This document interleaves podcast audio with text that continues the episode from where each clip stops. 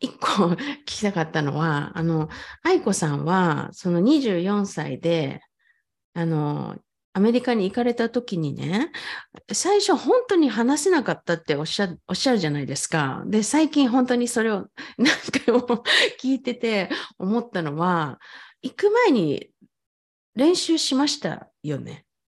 しなかったんですか？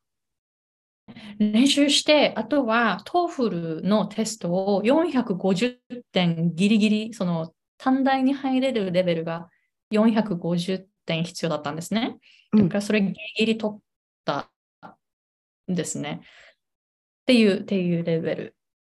あ、じゃあ本当に会話っていうか、こう、もう日本にいて誰かと話すっていう機会はもうない中で行ったって感じ？いや、すごくないですか？その方がそ、そうなんだ。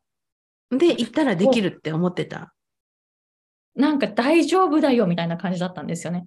あの、一応ちょっとこう、レッスンみたいなのを軽く取りました。でも、アメリカで、その日本人がいない環境で、からスタートするっていうのを私はやって、それは、あの、大体の人って ESL から始めるじゃないですか。うんうん、私 ESL 飛ばして短大に入ったんですね。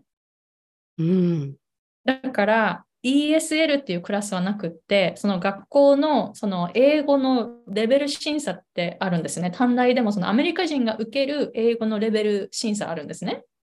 私はそれを受けて一番下から入ったんですけど、でも ESL じゃないからアメリカ人もいるんですよ。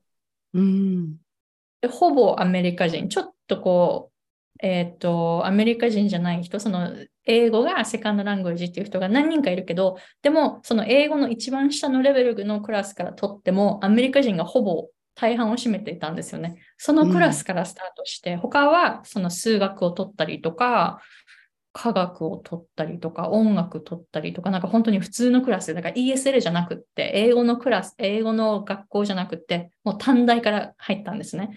だから本当にもう通じないし、その地域の人たちって、あのすごいこう小さなあのこう村にある短大に通ってで日本人がいないところ数人いたけどでもあのいないところを探していったからあのアジア人とか見たことない人ばっかりいたんですよね。だから街歩いててもじーっと見られたりとかしてました。いや、すごいなんかね。すごい。そのなんかあ、でも、まあ、時代が違うのかな。なんかあの、2001年ですよ。あの、911のちょっと前。うん。そっか、そうですね。今みたいにオンライン会話とか、なんかいろんなオンラインでみたいな、まだまだなかったですもんね。うん、そうです、そうです。えっと、ユミさんがいらっしゃってるので、ちょっとユミさん